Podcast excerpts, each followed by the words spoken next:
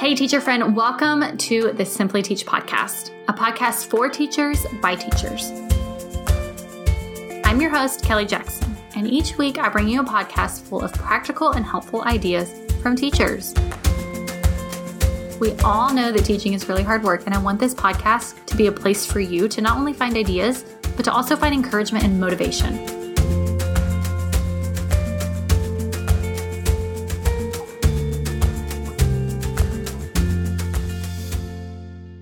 Hey teachers, and happy almost July. This is an exciting week for me because my thirtieth birthday is next week and enrollment for the Organized Teacher Framework opens up tomorrow, which, side note, I don't know, that just, I'm looking at this on my screen. thirtieth birthday is next week. That is, I don't feel old enough to be thirty. Not that that's old, but I just do not feel, I don't feel that yet.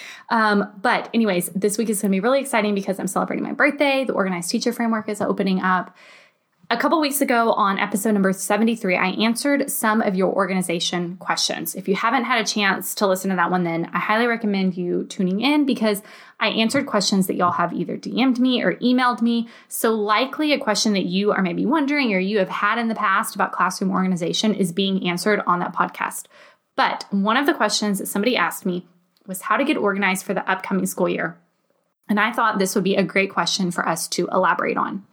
So today we're going to break down exactly what an organized classroom needs in order to be an organized classroom, and it's probably not what you think. But first, I want to invite you to a free training I am hosting this week on how to master your classroom in twenty twenty.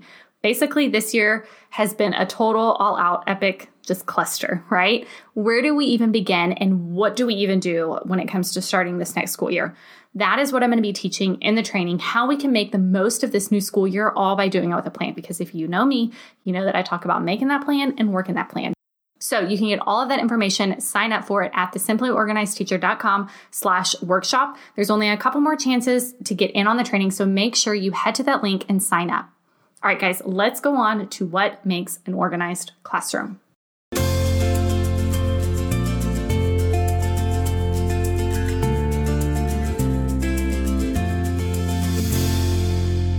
So I first want to ask you to think about why you got into teaching in the first place.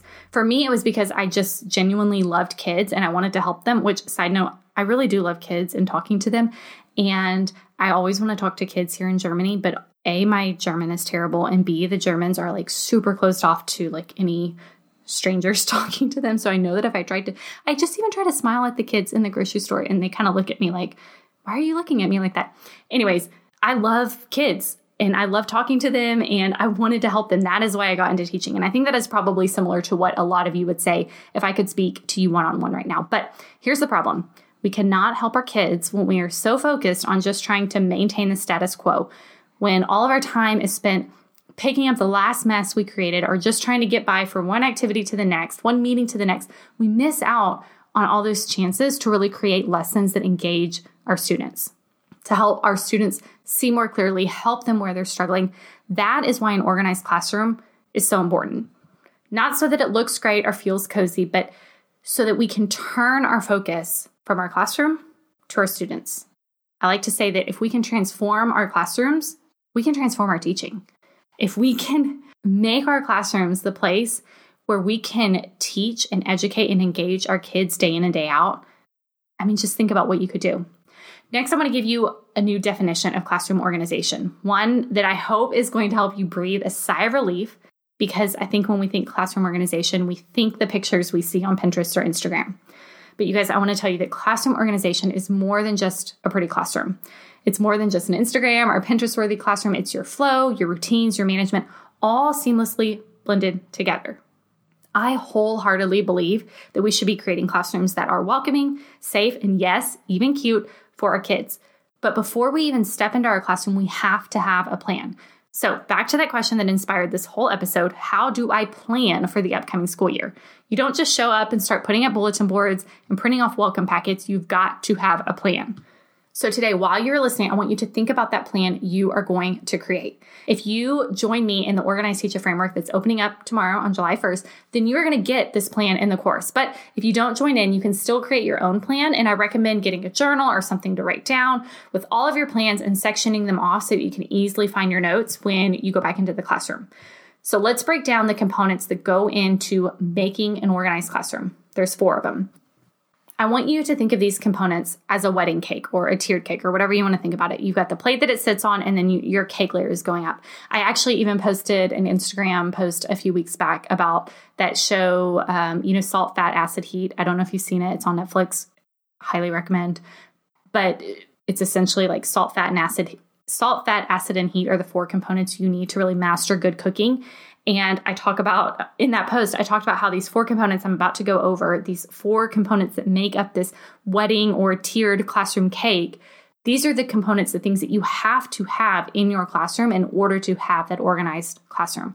I structure these components, I structure the framework course this way because I believe that you need those things on the base to support the things that are going up on the top. So first, you've got to have time management and self-care. That is your plate or your surface that your whole cake is going to sit on. Next, you need your classroom management plan. Third is your classroom organization. And then lastly is your decorating. When it comes to making your plan for this upcoming school year, I want you to do it in this order. So I'm going to repeat that again. First is time management and self-care. Those two kind of go together. Next is your classroom management, then classroom organization. And then remember that last step is decorating. Don't do decorating until you get those other things taken care of. So let's break down these steps a little bit more in depth. So step one is creating a plan for self-care and time management. And I specifically encourage you to do this first, because if you don't create that plan now in the summer when life is easy and you don't have all the demands on school of school on you, you're never going to create these plans. So think of things like late days and early days, assigning themes to your days or your conference periods, journaling or at home care that you want to do to continue pouring into yourself, what boundaries you're going to put in. All of these things you've got to think about and write down and make a plan for now, ways that you're going to protect yourself and your family from uh, spending too much time at school. Think about how and when you're going to lesson plan, creating documents like your year at a glance to help you when it does come time to planning. Also, be sure to think about how you're going to hold your students accountable to the time that you have with them, like finishing their work in a certain amount of time instead of constantly saying, oh, five more minutes, right? These are all things that you've got to think about when it comes to self-care and time management. I talk a lot about this in the course, but I'm going to say it here because I do think it is so important. And if any of these adjectives that I'm about to list describe you, I want you to listen in closely. If you are young, if you are single, if you're married with no kids, if you have a hard time saying no, please listen to me. You can and you should say no. As a first-year teacher with no husband, or I didn't even have a boyfriend then, I have no kids, had no kids during my first year. I had a dog, that was it. I felt like I was always expected to be the person on the team that volunteered to stay late or run the errand for the team. And that's not true and not fair. I had so many other things going on outside of my duties as a classroom teacher that I didn't, even though I didn't have family, I didn't have time to be doing all those extra things for the team because I was the single one. So establish what your boundaries are going to be now so that you don't have to try and figure them out as you are in the middle of it. So figure out what you're going to say yes and no to now so that you're not having to do that in the middle of the school year or in the middle of a conversation with somebody. Also, another boundary, something I didn't know until I got to my school, and maybe this is different across districts or the state or even the country, but there's this unspoken expectation that you've got to pitch in money for every single baby shower, wedding shower, meal train, and even P T O. It adds up fast because I don't know if you know this or not, but schools are primarily women, which means lots of wedding showers, lots of baby showers. Of course, you hope that when you pitch in all this money that it's going to be returned to you one day when you get married or you have a baby, but y'all, that is a lot of money. So create a plan now of how much you're willing to spend. Tell your team that. Be upfront. We would have really honest conversations. I can spend twenty dollars, max thirty dollars this year on gifts. You don't owe anybody an explanation. Have those conversations though, make your boundaries, and then stick to it. Okay, getting off my soapbox. Step two is mapping out your classroom management plan. So classroom management is not just your behavior management. That is a piece of it, but it's not all of it. Classroom management is a lot more than that. The definition from the book Setting Classroom Limits is this. Classroom management refers to the full range of things that teachers do to organize people, materials, space, and time for the purpose of teaching and learning. So this means that classroom management is going to be your discipline plan, your routines, your procedures, your engagement strategies, your classroom community building strategies. All of these things are going to go in to creating classroom management plans. It's a lot, I know. That's why I've got a whole module in the Organized Teacher Framework course with seven lessons about this. Here's what we cover in the framework. more in depth, but I want you to have this so that way if you are making this plan, you can do this. You need behavior management plans. There's four of them that you need. What are you going to do for them? Write down a plan for all of them. Even if you don't use them, you want to have them. Your whole group, small group, student, and individual behavior issue plan. You're also going to need a plan for how you're going to manage your students and their routines. You want to think about cooperative learning and community building. These things are so important to creating that organized classroom. So come up with a plan for how you're going to handle that.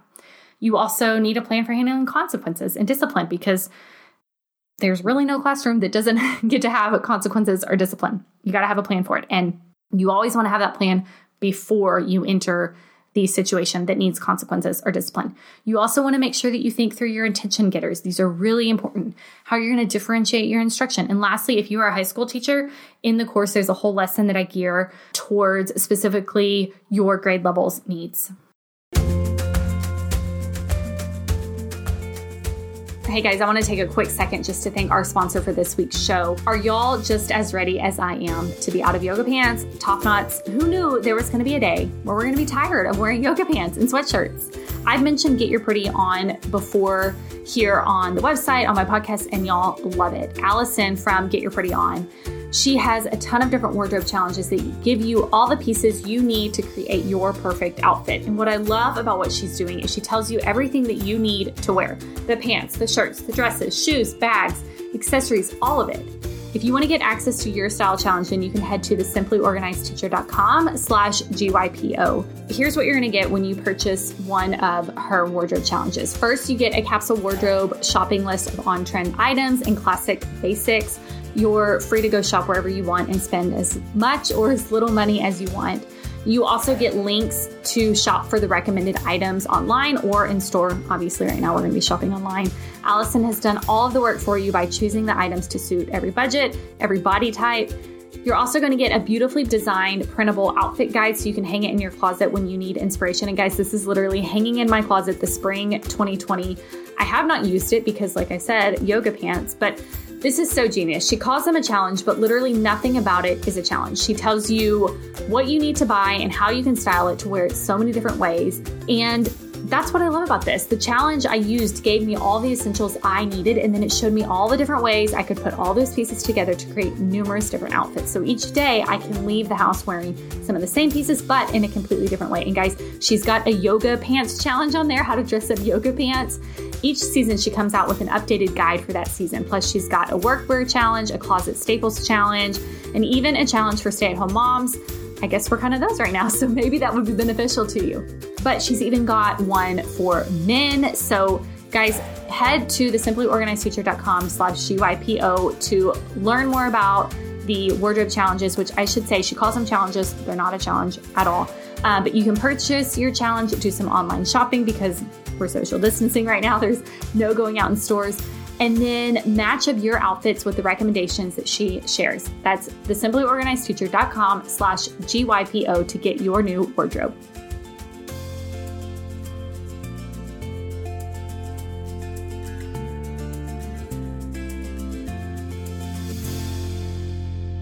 Let's keep moving on with the components your organized classroom needs. So we talked about step one, being that time management and self-care. Step two, your classroom management. We're on to step three, classroom organization.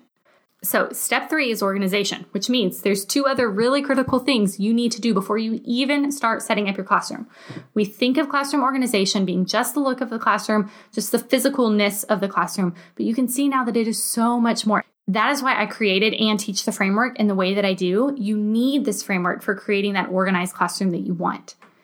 If you are a first-year teacher and trying to figure out what do I work on right now, those two things, time management and classroom management, are what you have to prioritize first. Then you can worry about organization and how you want to actually set up and lay out your classroom. Things like how to organize your materials, how to organize your student materials, what you're going to do about stations, your desk, your kids' desk, all the papers, all the stuff that falls under this category are things that we talk about in the framework. Also, high school teachers in the course, there's a whole lesson in there for high school specific related organization strategies, because I know that in high school, you're also teaching a lot more classes, a lot more kids. There's also going to be some helpful things in there for primary teachers who teach multiple classes, but I just want to make sure that high school teachers know there are some things in there geared directly for you. And just in general, if you're wondering what to focus on right now, then I would suggest listening to episode number forty-nine. This is ten things you can do right now to prepare for the new school year. I recorded this last summer, so summer of twenty nineteen, and I break down ten different things that you can do to get ready for the new school year. So I would go back and listen to that. All right, let's wrap it up with step number four, which I know is going to pain a lot of you, and that's decorating. When we get to our classroom, we want to just jump straight to the decorating and making it look great, which I get. I made that mistake my first few years too, but again, it's a mistake and we learn from it. Head back to episode number seventy-six from last week and listen as I show the seven common mistakes teachers make when they're setting up their classroom. This one, this is the number one mistake I see, and I get it. I get it. I really do.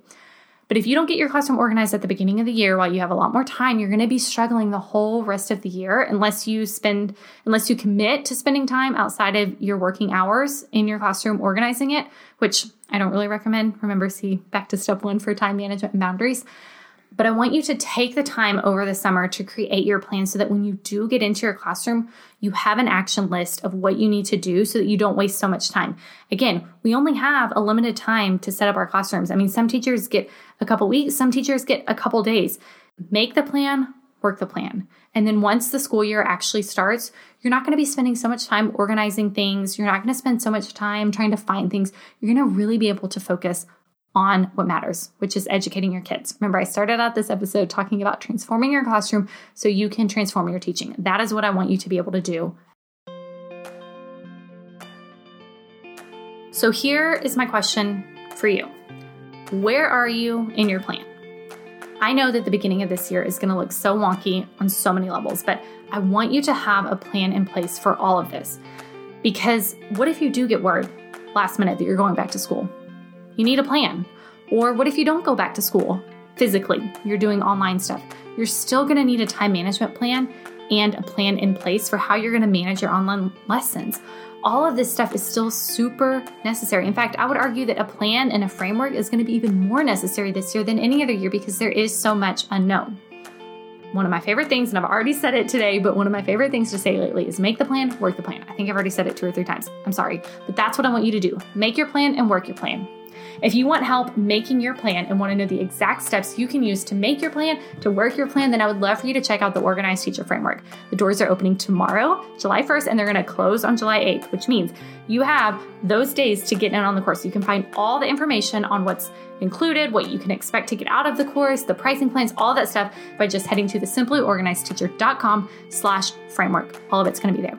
As always, you guys, I would love it if you would leave a rating and review over on iTunes to help other teachers find the podcast. We'll be back here next week with the final episode of the season and why those dang Pinterest classrooms are overrated. All right, you guys, y'all have a great week. I'll talk to you soon. Thank you for listening to this week's episode of Simply Teach. Remember, all the show notes, links to things we talked about, and access to the Simply Organized Teacher email list is all over my website, the simply organized teacher dot com. Also, you can find me on Instagram at the simply organized teacher. Guys, I want to be your social media friend. I want to interact with you, so come find me. The fun music you're listening to, that's provided by hook sounds dot com.